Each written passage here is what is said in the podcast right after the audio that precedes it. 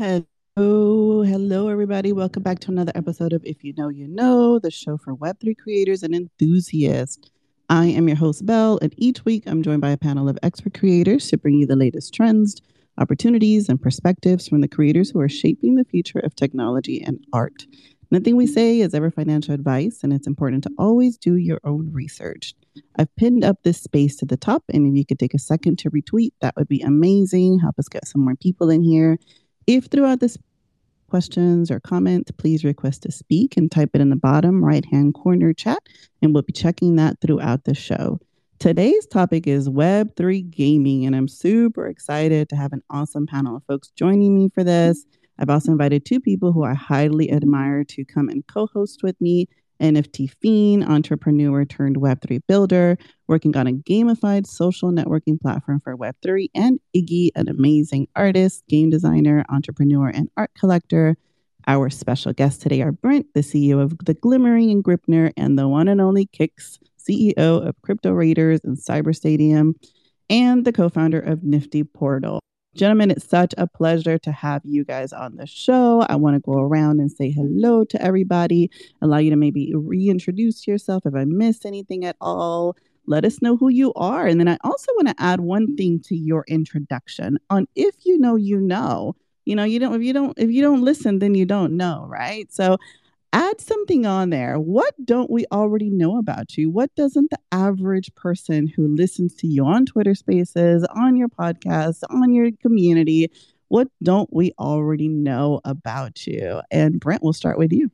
Hey, hey, uh, good afternoon, morning, evening, wherever you're tuning in from. And first off, thank you so much for having me out today. I really appreciate that. Um, my name is Brent, and I am the co founder and CEO of Gripnr which is a Web3 gaming company that's bringing tabletop role playing games uh, to the blockchain. And I guess one thing that most people don't know about me, but it's uh, kind of a crowning achievement in my life, I sued Ted Cruz, the guy that was running for president uh, against Donald Trump way back in the day. I sued him for copyright infringement in federal court, and I won. Uh, yeah, that's huge. That's that's pretty. Was, that's pretty it incredible. Was fun. I can't and, stand that dude. Yeah, I can imagine. That's pretty incredible and incredibly unique. That's what I'm talking about. That's incredibly like what we don't already know about you. That's really cool. I have to listen to that whole story, Brent. I'll tell you sometime. Thanks for having me out. Seriously. Of course, it's a pleasure to have you on here. All right, so Kix, I think um, we're having a, a, problem connecting you up here. Let me try again, and in the meantime, while we get you up here, NFT Fiend, how are you? Thanks for joining us today. I am amazing. Thank you for having me on. I'm very excited to be on talking about a subject that is very near and dear to me. Very excited about gaming and the intersection of gaming and blockchain technology.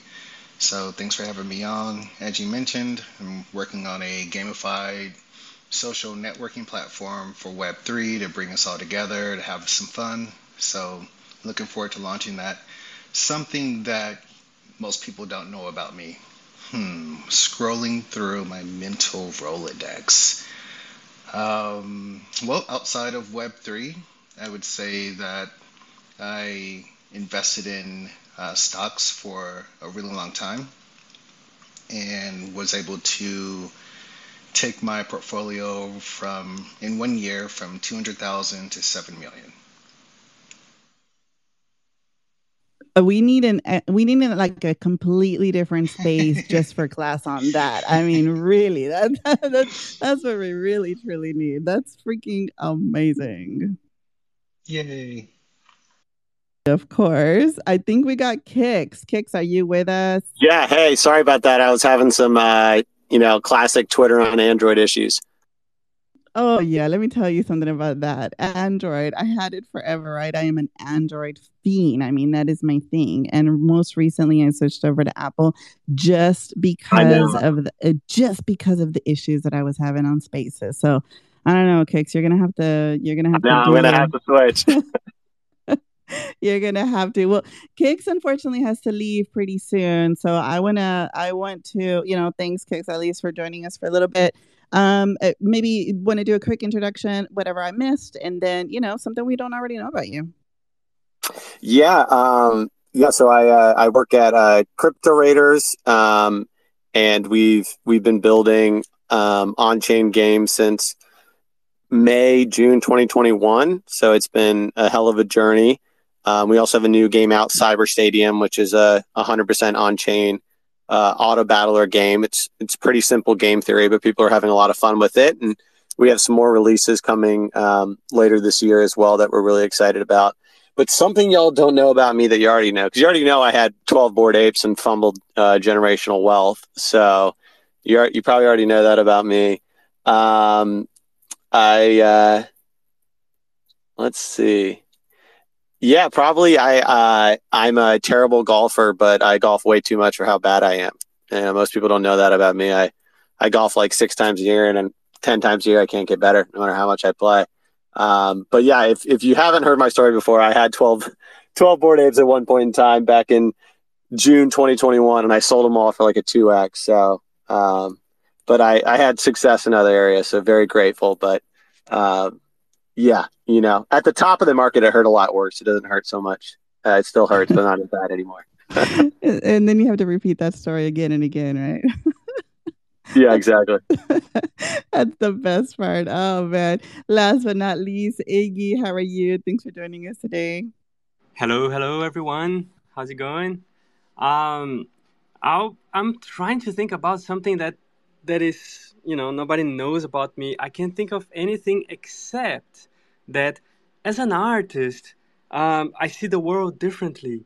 So I wear glasses, and I think that the more my glasses are dirty and scratchy, the better my drawings look.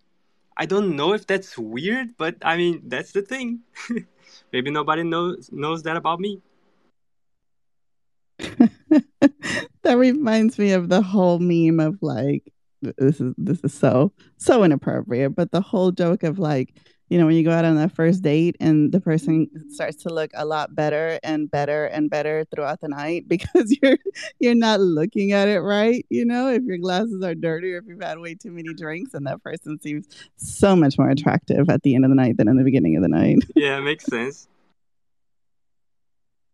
and I want to get into it because um, I w- Kix, I want to get to you before you have to hop off. You said something that I would love to start the conversation off with because I think that um, no matter how many times we discuss it, it there's it, Web three gaming and and and the blockchain technology behind it. I think is you know has so many levels to it. And you said something that I'd love to just ask you what exactly is when you say 100% on chain what, is that and why is it even important? Yeah i mean in, in some cases it's really not important and then like i guess in like other games or it, it all depends on like what you're trying to build you know what i mean? Like for example you you couldn't really build like a, a first person shooter uh, 100% on chain right? Because there's so much like data uh, like inputting, you know, back and forth that you just wouldn't be able to do it. So like, you know, Dr. Disrespects like Dead Drop, like they, they're on chain in the sense that they have NFTs and they have like kind of voting and governance and stuff like that. So they're still leaning into a lot of the cool things about uh, crypto and Web three. But um, like they they their game, their like servers are actually you know they're hosting these these games that are happening. With like a hundred percent on chain game it means literally like all of the data um, is on the blockchain. You're essentially using like the blockchain as the database.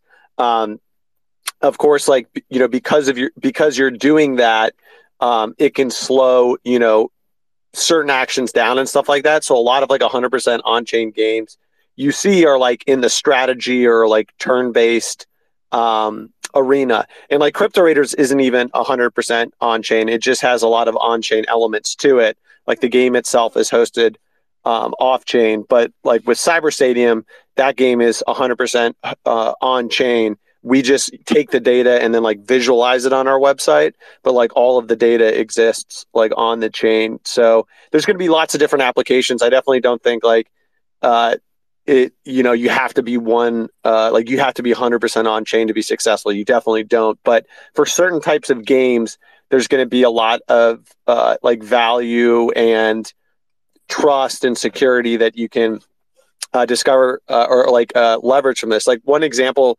uh, is poker. Right, I played poker back in college, and there was two big poker sites, Poker Stars and Full Tilt, and uh, the the users of Full Tilt amassed like tens of millions of hands and found that this like certain player was just mathematically playing better than they could play. Like it's it was mathematically impossible they were playing that good. It turns out that that person had somehow gotten God mode, uh, you know, via a, a, a, company access or you know something to do with the company, and they were basically you know able to uh, you know do some dirty business. Uh, you know, with the, the the idea behind like a game that's 100% on chain is that like there there wouldn't be that kind of shady business that could happen. And with certain types of games, that can be like really important. You know, like a lot of times games that have money on the line, uh, you know, that kind of stuff can really matter. Yeah, that makes a lot of sense. Um, in the NFT space, where you know a lot of these a lot of these games that I see, and correct me if I'm wrong, but a lot of the games that I see have some something to do with monetization of it, right? I mean, Axie Infinity one being one of the biggest ones. There, there is an end result as you play. It's a play. What, what is it called? A um, yeah, play to earn, right? so yeah. as you play, then you earn actual money from it, and so um, as a player, I guess, continues to be more engaged in it, they continue to be more incentivized for it. And so all of those little things make that much of a difference. It's funny when you say God mode, I, I, I exactly knew what that was. I don't have a gaming background, you know, I wasn't really a gamer, but I pay for all of it because I have a teenager who who speaks about all of this and talks about all of it. Um, and so it makes perfect sense to me, I guess. So that that's really interesting. Um what why the difference between the two games that you founded on one being, you know, on chain and the other one not? Just curious. Yeah, I mean, I think it's for us like, personally just like the direction that we're building. There's a lot of things you can do with just like normal games that have some web3 elements and the competition there is also just going to get increasingly more strong um, I mean, you see stuff like um, uh, Wildcard Alliance, right? They raised forty million dollars from Paradigm. You got like Eve Online uh, coming into the space. They raised forty million dollars. Bunch of first-person shooters. Um, so there's there's going to be a lot of like you know Web two studios that are able to integrate pretty well into Web three. But we think there's going to be like a like a whole market for games that are 100% on chain, and a lot of them will be in in the strategy space. Um, and and that's like a niche where we really think that like we can do innovative stuff in uh, and and succeed at. So like Cyber Stadium was just like our first test. Uh, and basically the thought process behind that was like what would happen if you made a simple on-chain game but like 100% of the money that players put in went to the prize pool that players fight over so like us as a studio don't really make any money it's not like we're selling nfts and keeping it and then you know, doing this or that. Like when they buy the NFT, that uh, a hundred dollars goes into the prize pool. So we were really experimenting and trying to like learn how to build on-chain games and stuff like that. So our next on-chain game is going to come out in a in a couple of months, and it'll have a lot more strategy. And yeah, we just we're, we we basically have our sight set on like a year to two years from now. There's going to be in our opinion, some like really interesting 100% on chain games that have stuff that involve um, money and like you know uh, money accrual and, and things having value. We think that's like where the where the use case for having this in games like you know really really makes sense. Um, so yeah that it's just like a strategic decision we're making and we feel like we can have like an advantage in, in those types of games with our expertise. When you talk about money um, immediately it makes me think about um, risk involved in it, right? And in yeah. any potential challenges or future implications. You know, we we obviously we see that the government circling around NFT and blockchain technology, et cetera. What are some, if any, implications to that, or you know, future challenges that you see surrounding that as it relates specifically to gaming NFTs? Yeah, I mean, at the end of the day, it, you know, like the some of the models that like we're we're looking at is, um, you you have to have like a really a really strong use case and uh, like and and and tap into like what matters with the blockchain. So like decentralization, right? So like a big thing is like can your game run on forever if the servers go offline, right?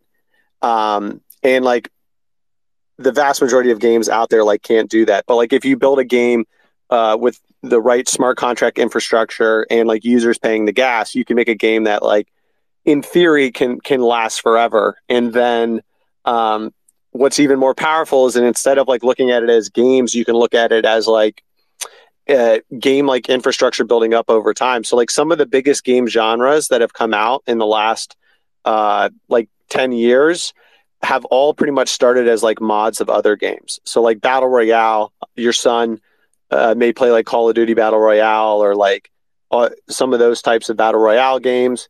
Um, Dota, right, is uh, those style like League of Legends, those types of games. Uh, Fortnite, like they all come from indie mod games that that were built on uh, like bigger things. So Warcraft 2 is where Auto Chess and where the Dota style games came out of, and then uh, uh, like a military game called Arma 2. That's where Battle Royale started from. And the interesting thing is that these like modding communities, um, they innovate so much, but they don't really get any of like the value capture um, of all like the hard work that they do. But like on on Web three with Web three, right? Like you know when you look at Web three, it's basically like programmable money, and and like through that, there's all sorts of like value things that can happen on chain. Like if someone goes and creates a mod on top of your game and builds a very popular game, you know, instead of it just being a mod and these people don't make any money, like they could actually be capturing some of the value of like all the users that they're bringing and I, it can create all sorts of models I think that like don't exist today in gaming. Amazing. I have one more question for you because I know you have to run, and then and then um and then Brent, I'm going to be asking a lot of the same, you know, similar questions. Why Polygon? Yeah, that's a that's a great question. I mean, I'm always very transparent with people. Like the reason why we originally chose Polygon was just for a very simple reason. So like when we launched this project, it was May of 2021. Um, like back in this day, I didn't I didn't know a single person in May 21. I didn't know a, a single individual like trading NFTs on Polygon or doing anything on Polygon, right? It was like, or, or sorry, on Solana, like or AVAX, right? Like it, they were super early even at like that time. The reason why we chose Polygon was simply because um, one, they integrated with OpenSea, right? And so like we were set, we, you know, we had NFT trading and stuff like that. So we wanted to be on a good marketplace. And OpenSea uh, worked with Polygon, and OpenSea didn't work with really any of the other chains at that time. Um, and also, uh, there was like popular games on uh, uh at the at the time uh, and still today, but at the time on Polygon. So like Zed Run was a super big game in early 2021, and they had built uh, you know their entire game on Polygon. And at this time as well, like Sandbox had announced that they were doing some things with Polygon as well. So it seemed like a good fit, but like also um, there just wasn't a ton of options at the time. And you know, a lot of people ask like why we chose Polygon uh, when like Solana was blowing up and AVAX was blowing up. Um, and it you know just at when we first did it it it just made sense. And then it's it's worked for us ever since. And now today you see there's a lot more people building things like on polygon like wildcards building on polygon. I think the eve online is building on polygon. Dr disrespect is building on polygon so i wish i could say like we were geniuses and we could predict it uh, you know predict that this would all happen but we really just like chanced ourselves like into into choosing uh, Polygon. It was just like the only option that made sense back in early 2021, and so we just started building on there. But they've been great, um, and we've really enjoyed it. Um, and we're always like keeping our eyes open at, at, you know you have to keep an open mind. You never know if there's another chain out there that there's like a strong reason to you know build games on. It's not like we're like only going to be on Polygon for the rest of our life, but it just you know made sense since we started, and we haven't like had a you know strong reason to you know move anywhere. It's been it's been good so far. All right. Seems like a have, very good reason to me. Iggy, go ahead. I do have one question before you go, if you have to run so fast. Uh, this whole off chain and on chain uh, gaming talk is really interesting. Uh, I'd like to know if you think there is any, uh, or there will be in the future, like a market pool uh, like if if there will be demand for on-chain gaming, uh, and how deep can on-chain gaming really really satisfy any demand from traditional gamers? Do you think traditional gamers are looking into on-chain games or NFT games at all? I think I think so. That great question, by the way. And yeah, no, I'm sorry. I uh, I my haircut moved my appointment back. I had more time scheduled for this. I have the most like my hair is like so bad right now. Like my hair is going down past my ears. I have yeah, to do no, this, but uh, I support. So, I support. Uh, no, for sure. But like, yeah, exactly. Thank you. Yeah, uh, uh, great question. So I think the, I think that you're 100 percent right. Basically, like, I don't think on-chain game is on-chain games aren't going to be like mass market, right? Uh, at least not in the near-term future, in my opinion. But they can be niche games with like very loyal uh, player bases and player bases that are like you know generating a lot of revenue versus um, the the size. But like I think games like Wildcard Alliance, I think games like uh, potentially Doctor Disrespect's Dead Drop, Eve Online is probably one of the biggest news that they're moving over here because they built a digital economy game that lasted like almost two decades. Like it's insane. Like they're on, you know, like crazy levels of success. And none of those people are going to be 100% on chain. They're just going to lean into like good on chain elements. Those types of games are what's going to get like a lot of traditional gamers into the space. I yeah, think I that like Eve, yeah. Eve was the first game that actually had an item that sold for like a lot that I yeah. I remember. Yeah. I think it was the first game that was like, okay, this item sold for like I don't know, 100k. I can't remember. Exactly. a long time ago.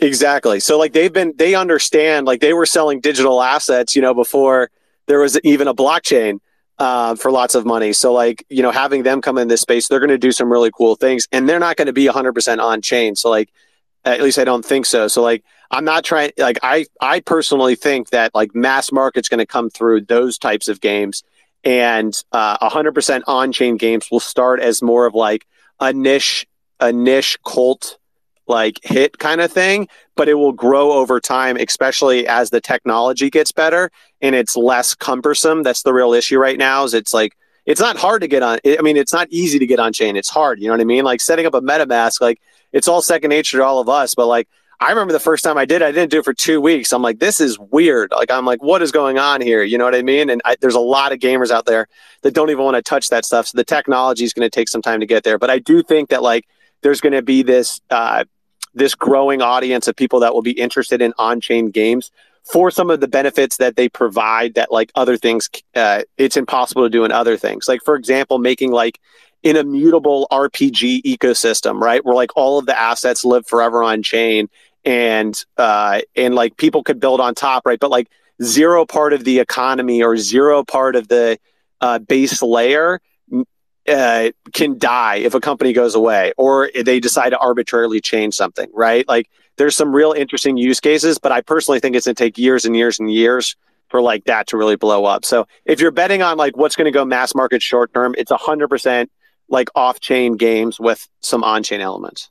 Very interesting. It's like, so what, you, what you're saying is a little bit like on chain gaming, on chain games will maybe be like a, a genre or, or kind of yeah, like exactly. genre in itself because it, it will it will be more strategy, more kind of turn based, maybe something like that.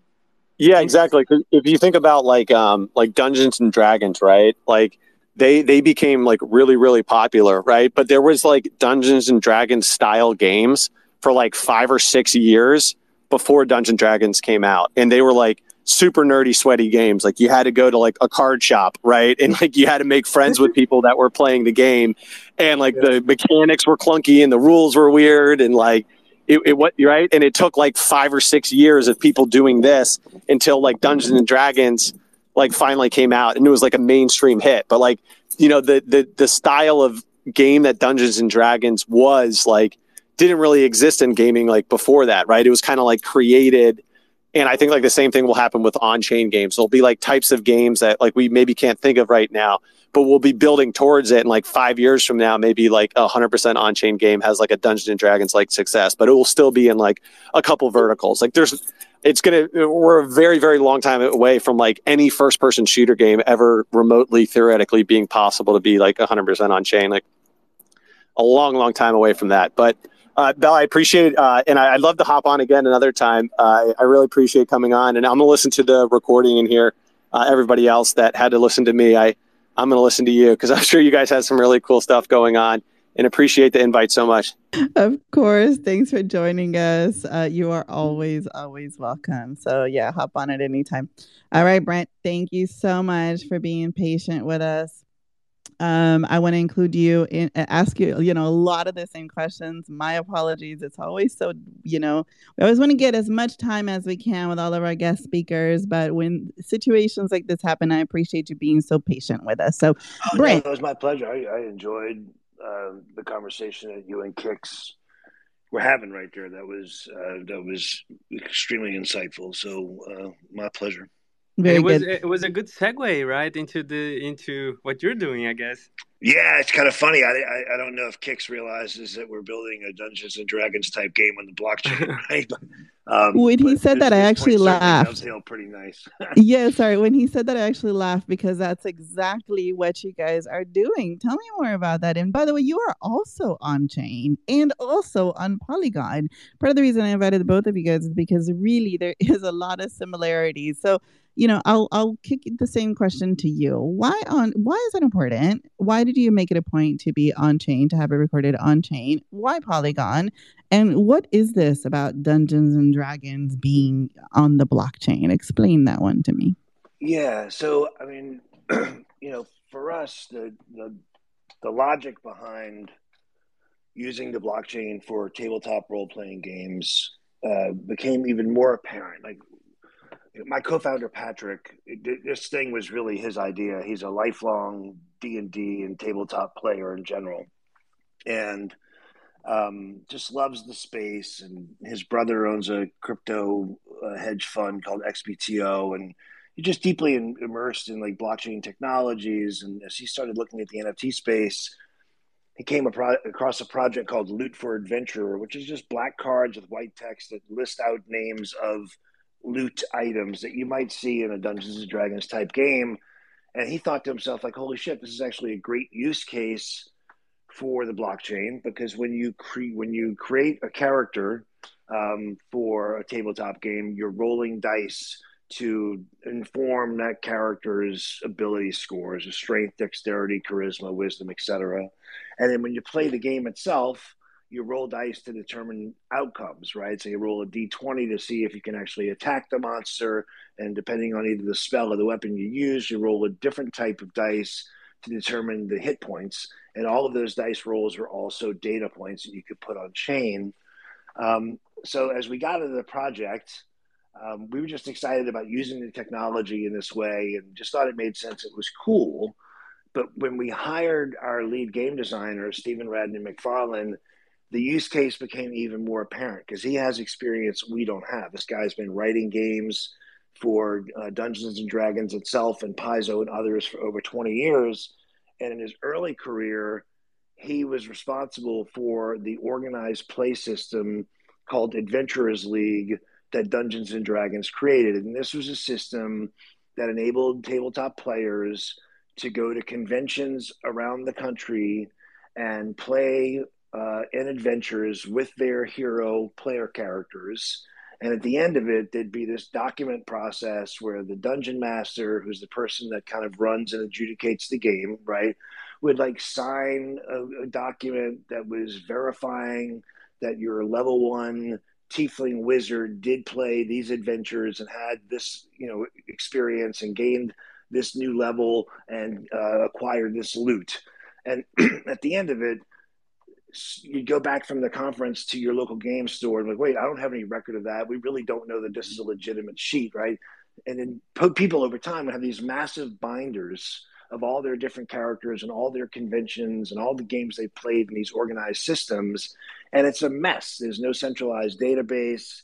There's a, it's very easy to fraud that system, and it became even more clear to us how the blockchain could really facilitate and streamline an organized play system that allows players to prove their game experience for their player characters, right? Um, so that was like a, a really strong use case. and then the, the second item, which I'm sure you know Kick Scott too, and many other people here are familiar with, is this idea of in-game asset ownership, right? You know, my uh, my kids uh, take an ungodly amount of my money every month and spend it on Roblox and skins and other game items that they'll never be able to transport somewhere else, or if they get tired of that item, sell and you know potentially get a little cash back, or maybe even make a buck or two to go buy some new things. Like that just doesn't exist. So the idea of asset um, ownership uh, is extremely empowering to the player. And then finally, for us, you know, we as a company believe that the game masters, the people who run and adjudicate these games, who really provide the fun for the players, as well as the game designers who create game modules for game masters to run, they don't receive enough compensation and remuneration for their work.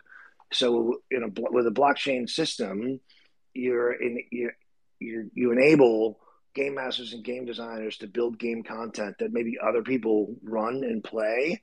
And when players pay to experience that, some of that value that is created can flow back to the original authors of those adventures in a way that really doesn't happen in a tabletop space at all. So th- those were kind of the three use cases. And the reason Gripnr is able to build the Glimmering, which is our first game world, we're not Dungeons and Dragons, but we we use the Dungeons and Dragons uh, fifth edition rule set, and we can do that because they've effectively they've open sourced that. They put that into the Creative Commons. They also have something called the Open Gaming License, which permits us to create in this type of gaming sphere without uh, blatantly violating their trademarks or intellectual property. So that's really, really crazy interesting. I was taking a look at the Twitter account, your Twitter account, and going through the different art that's on there for the glimmering, and it looks crazy amazing. And you know, the first question that I had was there are 43,000 hand drawn pieces, and I'm wondering how long it took to create that and what the process was involved and you know, where do you say, hey, let's stop it now at 43,000? Uh, oh my God. Where'd you come up with the yeah. cap and, and also like how long was that process? So it took more than a year to build up to, to draw all that. And like you said, 43,000 hand drawn art layers. Crazy. And literally all hand drawn. So Justin Kammerer, who goes by Angry Blue, um, he's our lead artist, and we we hired him at the start of the project, and he's a huge D and D tabletop fan. So of course he was really excited to get into the gig, and he worked on it for less than two days. And he called me and my creative director, and he's like, "When do you want to launch this project?" And at the time, super ambitious, call it naive, like, oh, I would like to get it out there in the next six months, maybe eight months. He's like, there's no way. That's not going to happen there's an inordinate amount of art that needs to get created here because it's not like no disrespect to any other project we're not drawing you know like a, sim, a single you know ape with a profile picture that might have some variance in color and facial expression and like a hat versus an earring or whatever there's eight ancestries you know, ancestry being like human halfling elf tiefling orc etc uh, with 12 different classes classes being you know wizard fighter, monk, etc. And all of those things, by their nature, look very different. So Justin made it clear that we were going to need a lot more artists. So we brought in his right hand man, a guy who goes by Omni Graphicon, who was like the second illustrator. and then we brought in another guy uh, who's named John as our lead colorist. Um, and the three of them were really cranking it out. And months into it, we were still going, going, going, and drawing nonstop. And at the height of the project, we scaled the art team up to eight different artists, and it was like a freaking manufacturing line, right? Um, and without a doubt, we certainly overdid it. I mean, the, the collection we haven't minted nearly um, what's possible, right? But there's so many art layers and we've done we've created things called tacos which are basically fun little hidden rarities that will pop up in the collection we could have done a little bit less but no matter what it was still going to have to be a lot because of the fact that there's ancestries and classes that all look different. So i'm very proud of the work. I think it, it looks unlike anything else in the space. Again not to discredit any other artist's artwork it just this is its own thing right? Because of the nature of the game and the the the IP itself. Um, and then once we had it, because my creative director Kyle is just a freaking madman, um, he's like, "Look, dude, let's uh, let's go further. I want all the backgrounds of these hero NFTs to be animated." So we put animated video, and I think there's maybe twelve different types of backgrounds that are animated based on class. And then we went a step further, and we said these things need music. So we hired a custom composer uh, from my other company that I started, which no longer run, called Audio Socket. That's where I sued Ted Cruz. We hired uh, a musician, a, a, composer, to create custom scores that would also be different based on the ancestry. So just it's an insane amount of creative output that went into it. It took more than a year. It cost a small fortune, I'll tell you. Um, definitely close to a half million dollars invested just in art. Um, and it, it, it, it, looks it looks it's it's just beautiful. I'm selfish in saying that and biased, obviously, but I'm so proud of what my team created, and I'm just humbled um, to be surrounded by such talented people. Yeah, absolutely. It is really impressive.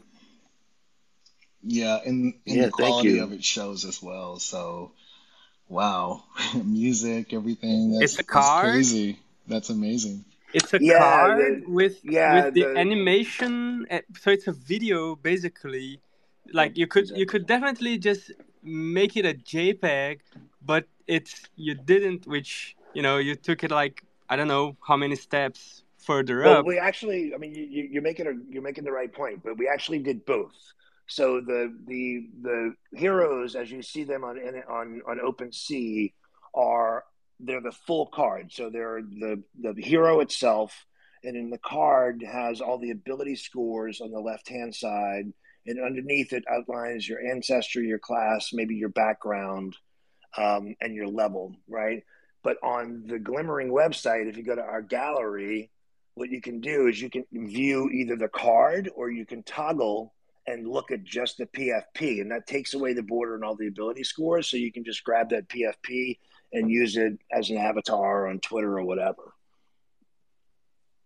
Brent, I have a question for you. Um, I, I noticed that so these are virtual tables, right, that are played, and I was reading a little bit on it. They're virtual tables that you don't have to go in having um having a group of people that you play it with. You are actually matched with other people inside of Discord. So you go into Discord and they'll connect you, I guess, through a, through a different Discord voice channel. I'm super curious as to um you know how the rollout of that has been.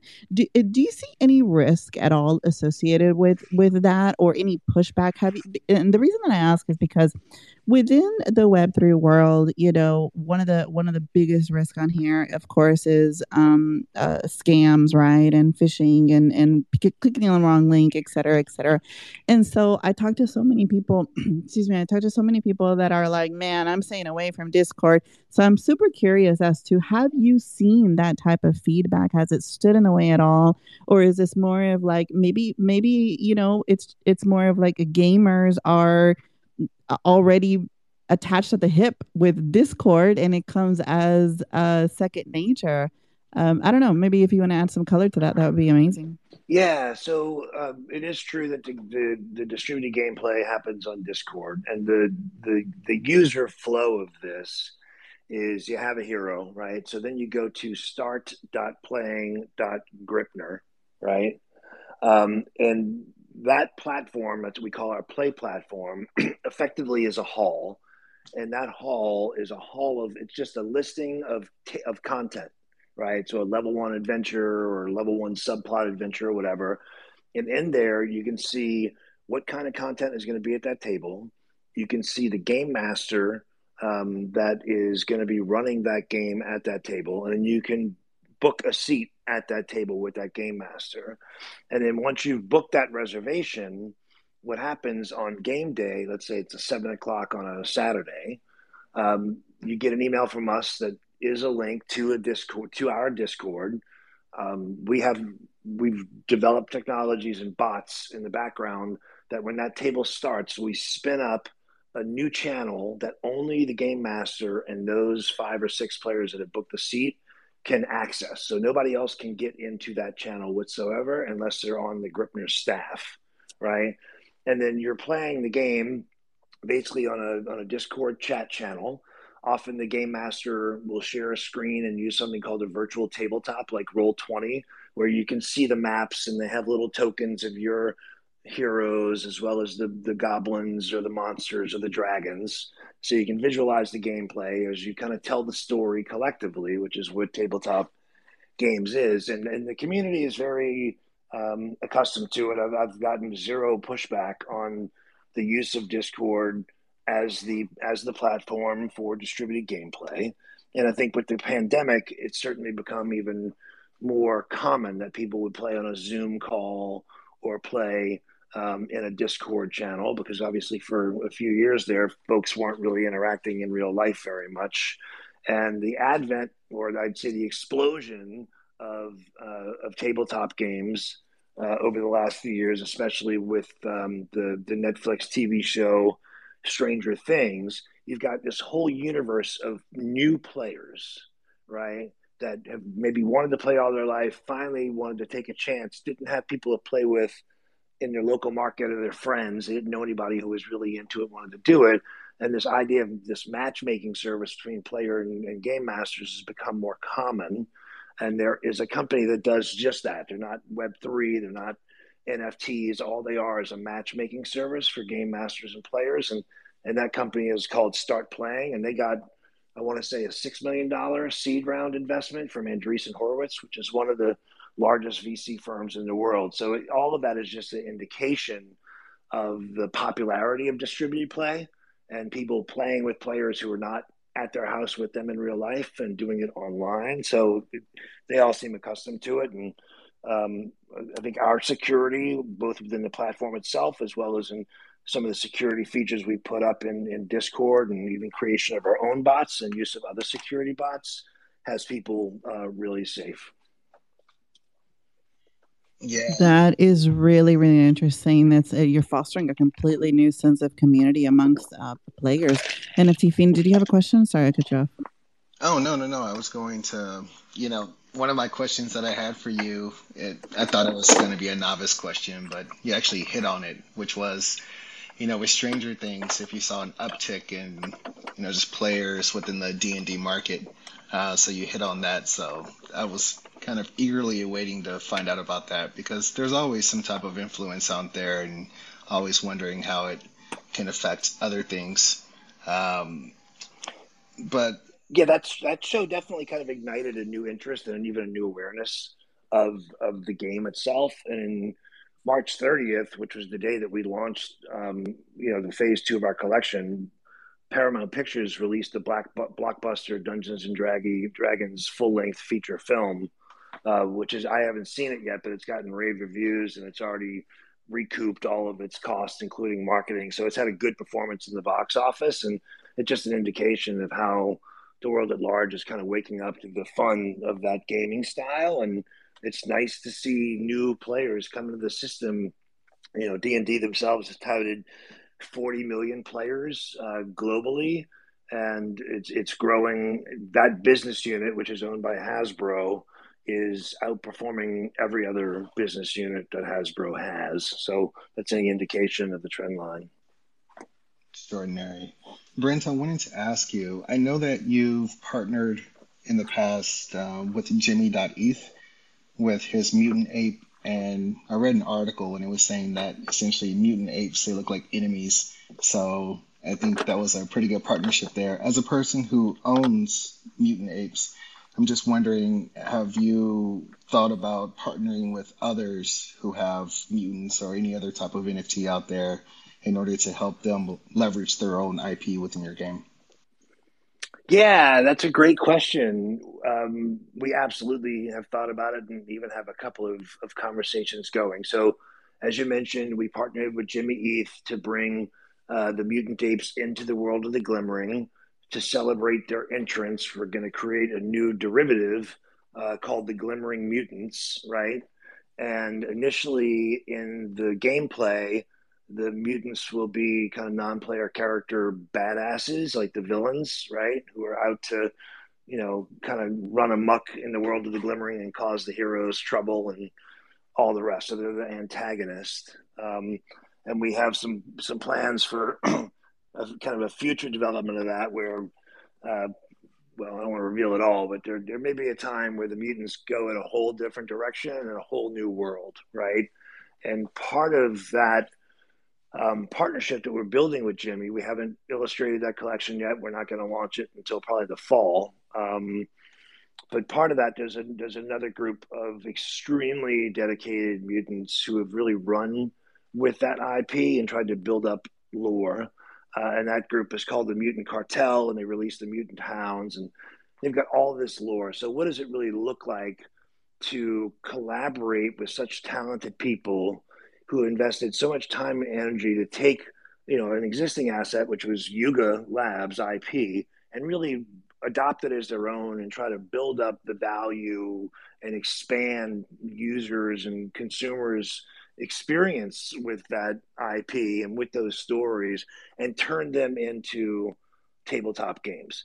And the observation that i've made in the last you know year and a half building this company and being in the Web3 space is that all communities that are really in resilient collections, right? Like things that have some staying power and are really building something that matters as opposed to just trying to, you know, flip some JPEGs and make a quick buck. What those days are quickly ending anyway. But those really strong communities, I, I see three things like common threads that flow through them. And one is that the members want to create bonds with one another in a way that a Discord chat stream doesn't really enable, right? Two, they want to have an opportunity to kind of embody their PFP, right? And three, they want to build value for the community and the collection and there's no better way to do that than through tabletop role playing games because when you're doing tabletop role playing games, you're doing collective storytelling. That's what it is. And when you're doing collective storytelling, you're building bonds with people.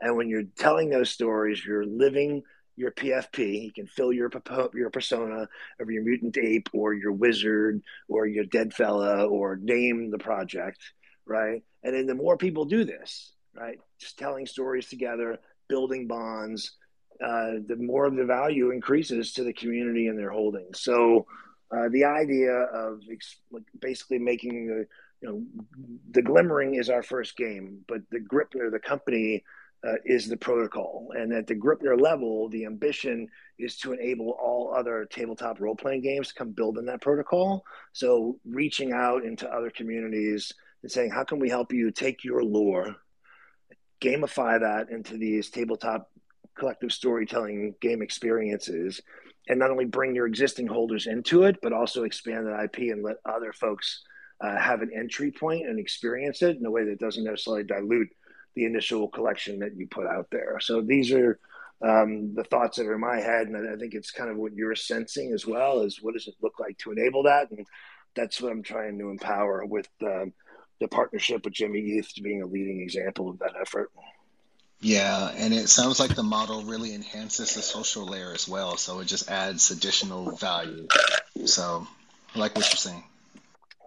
Yeah, that's right. It really does. And you know that, that social layer is, is so important in the world today. I think the more humans of all stars and stripes um, can get together and find a way to have fun despite any of their their differences, right? The more the more we communicate and the more fun we have together, the more the barriers that we often put up uh, in society and within tribes and communities, those start to come down um, through those experiences. And ultimately, I, I, think it's healthier for the world. And I, I personally would like to see everybody get along a lot more. Yeah, say that again. What challenges do you see in gaming NFTs in terms of adoption and regulation?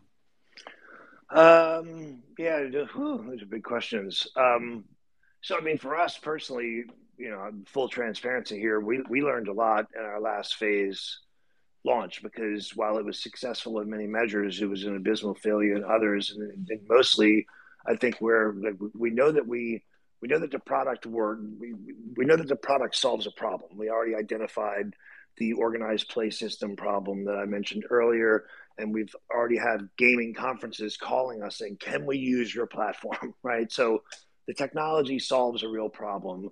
We know that the product is great because i've watched people play the game and they love it. They love the adjustments that Stevens made to some of the rules, making it a little bit faster to play, a little bit easier to get into and everybody loves the art uh, no matter what. It just like 100% across. Nobody's ever told me this looks like trash, right?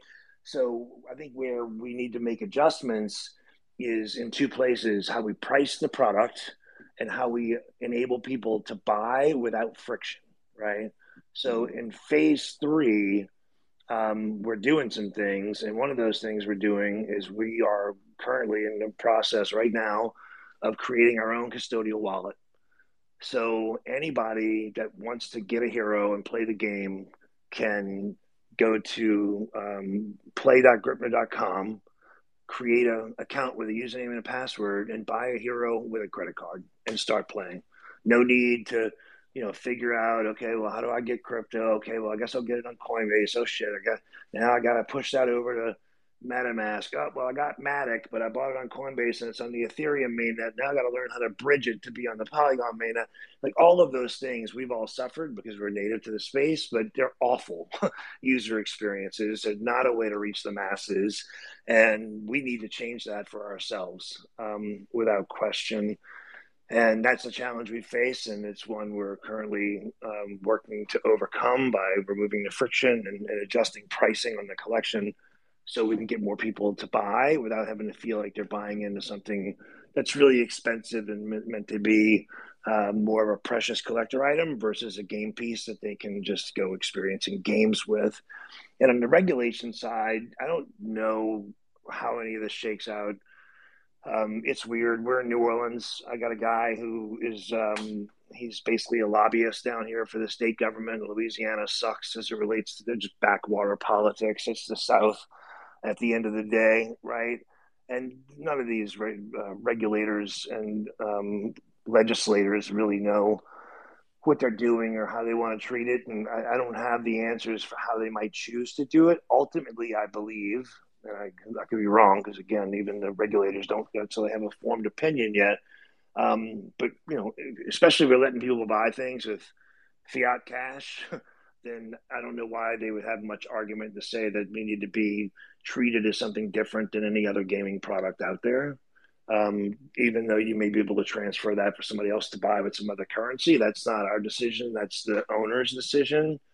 So I, I imagine we've got some battles in front of us, but that's an industry wide thing. And luckily, we're not going it alone. When you see um, publicly traded companies like Coinbase step up to the mat and file suit against the, the federal government, you feel like uh, you know you certainly have some company uh, to help you in the in the uh, in the battle, right? Absolutely, I think that you're definitely not an, alone in any of those sentiments. I want to ask you, as far as Gripnr and the future, right, of where you think you're headed with this, where do you see the future of it going within the next five, ten years? Yeah, I mean the company itself more so than the space. Yeah. Yeah, I mean, for us, um, you know, it's really hard to sell the idea of a media company. You know, I mean, I've, I've started a number of companies. I've raised, you know, my fair share of capital and investors. You know, the idea of oh, we're going to be a media company is a very hard thing to finance because what are the metrics um, that you can demonstrate and how does that grow? It's really a, it's a consumer sentiment thing more than it is a lot of the pure economic based metrics that you might be able to demonstrate in like a software as a service technology model, right? So Gripnr itself is a technology company um, that's building media products. And the way I see it in in the next five years is a few ways. One, as we discussed earlier, what does it look like to open our protocol for other collections and games to come build on top of it? and how do those games bring on millions of users and expand um, the growth and success of the company? And then, secondly, what does it look like to take the intellectual property that we've already built, which in this case is the glimmering, right? And transport that into other media verticals. So we could easily take these same assets, excuse me, and translate that into a card game like Magic the Gathering. We could easily take these assets and transport them into a video game like World of Warcraft. We could easily take these assets and expand them into the metaverse for people to enjoy and experience there. And the growth in any one of those kind of media distribution channels, the success in each one of those leads to broader and broader opportunities for the company um, in potentially merchandise or in live streaming um, and all the rest. So that, that's kind of the broader view of it. Is the protocol enables more and more IP to be created, and the IP we already have is kind of right sized to be distributed in a number of different media verticals where ultimately aiming to allow people to experience it where they want to in ways that delight them the most. Not everybody likes tabletop games, but they might like a video game version of this, or they might love hanging out in the metaverse and talking with their friends, looking like some crazy ass, you know, orc wizard, right? Um, so let them have it. Let's get the let's get the the content out there and in the hands of people where they want to consume it, so they can enjoy it the way that feels right to them. Yeah, it's funny to say. Super interesting. Sorry about. I have one question regarding uh, any pushback from the D and D community that you guys got from basically, um, yeah, entering this market with NFTs and all oh, that. Man. Yeah, that was fun. Um, a lot, right? So last April, about a year ago, right? But we had been building this company in stealth um, since December 21 is when we spun it up and like actually incorporated and all the rest. And we're just doing it quietly in the background. And um, my business partner, Patrick, he sent out a tweet um, about, you know, the, this hashtag like TTRPG, which is tabletop role playing game. And he was just pontificating, like, hey, you know, we're, what if it was TTNFT? well, some quote unquote D and D gatekeeper influencer type just saw that and went to town and started trashing him and saying all kinds of nasty stuff. And in about a week or two later, we got a phone call. We got an email actually uh, from a person named Linda, uh, who is a journalist, quote unquote, at Gizmodo. And Linda had, had been emailing like all of my staff basically looking to get questions answered. And uh, Linda had e- emailed Patrick, and Patrick went to go look uh, them up on Twitter to find out that Linda had already blocked Patrick. So he uh, he emailed them and he said, "Thanks for the for the inquiry, Linda. Really curious why you want to talk to me. It looks like you've blocked me on Twitter, and I don't even know you." So um, long story short, I was like, Patrick, you can go through this effort. I'm telling you, what's about to come is not going to be fair and balanced. And sure enough, uh, right before we went public on this thing, Linda released an article in Gizmodo, and the title was "NFTs are here to ruin D and D," and it was an explosive amount of hate that came at us. Um, and at the same time, it was also an explosive amount of growth from people who saw it and like, holy shit, this is brilliant. This is a great use case for tabletop role playing games. You got this one of the world's leading designers building the campaign, The Glimmering, which is our Stephen Radney MacFarland. And look at this artwork. So we got all the rabble, uh, what I call the the arrogantly loud minority, like absolutely trying to rip our heads off, um, calling us really nasty names, and their parents should be uh, disgusted with them. uh, at the same time, we've got a lot of really new hardcore fans. So I, I think long term, we just keep building and you ignore the noise from the rabble and you listen very intimately to the folks who care about it and might have critical feedback and you act on that. Ultimately the hate that we got um, I, I, say it's a dull stone for which we get to sharpen our own blade.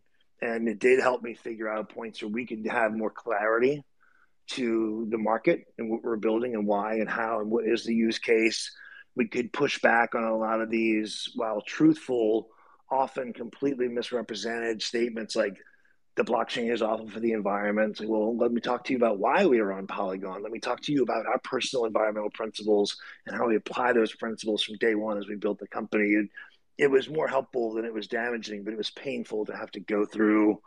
I've never building companies are hard, as you all know, and um, they're extremely hard, and I've, I've never tried to build one and have somebody literally wish for me to fail publicly and get thousands of other people to cheer my demise. Like that made it twice as difficult, um, but we've got through it, and we're we're still building today, so they can go pound sand and fuck off. I guess.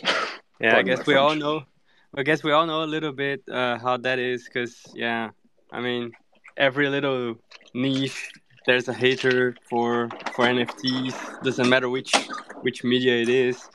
Uh, but yeah, I mean, congratulations for you know getting getting over it and uh, kept building. Uh, one question. Hey Brent, sorry. How... Hey Brent, could you mute yourself?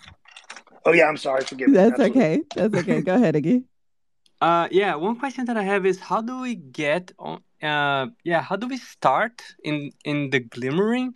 Uh, I'm on OpenSea right now. I can see the cards, and by the way, the the sound is really amazing, which is the one component that I I overlooked at first because uh, I was maybe look, uh, more looking at the video for the uh, for the smoke effects and the background effects, which are also foreground effects. but the sound is really immersive. They really good job with that. Uh, but there are only four uh, NFTs for sale from the collection, and the floor is 0.25. Uh, do we need an NFT of this collection to play the game? And where, yeah, where do we start? Yeah, that's a great uh, that's a great question. So you do need uh, a, a, hero to play the game, an NFT to play the game. And the interesting thing is that you know, and I think we've sold there's about 600 of them that are out there. We launched in two phases, phase one and phase two. Phase one, we only put 100 up on offer just to make sure that all the complexity of that rendering was going to actually render perfectly and not going to sell a bunch of stuff that rendered weird and have to apologize, right? And in phase two, we offered another 1974 and we sold the balance of what's out there, but we did not sell out that 1974, which was that kind of disappointment learning that I referenced a while ago, right?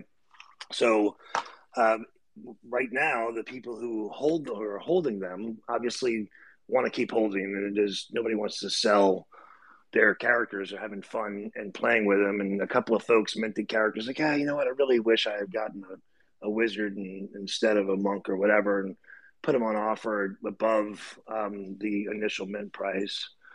So in phase three, uh, again, as I referenced earlier, uh, the, the changes we're making in allowing people to buy with a credit card, kind of have a custodial wallet set up for them automatically, and lowering the price dramatically um, for those people.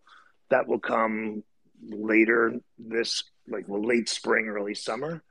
I'm hoping to have phase three opened in, call it the middle of June, where anybody can come buy with a credit card.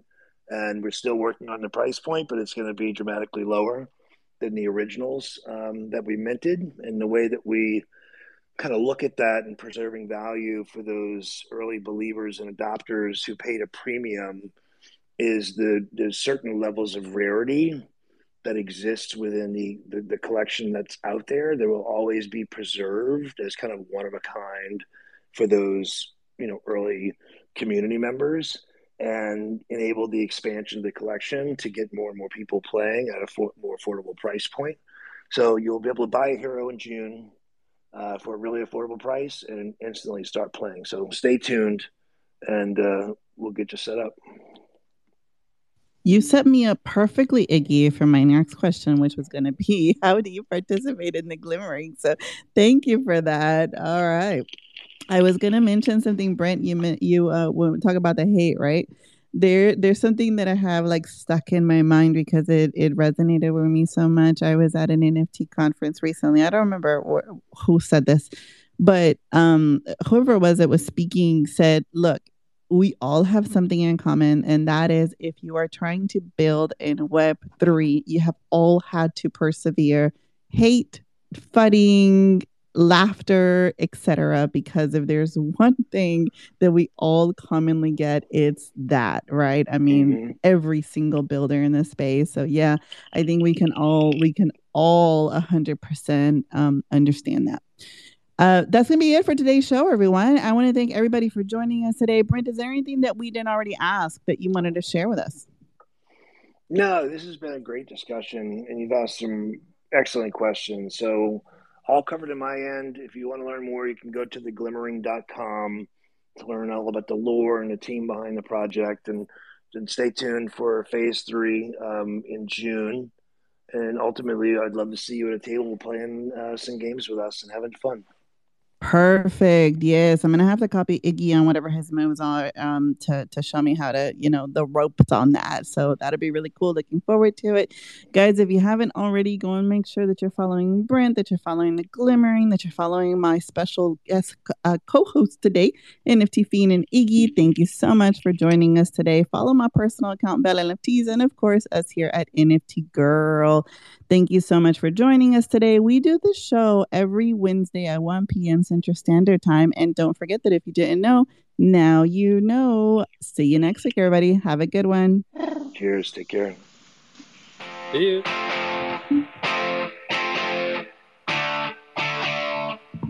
It's way too late to be this locked inside ourselves. The trouble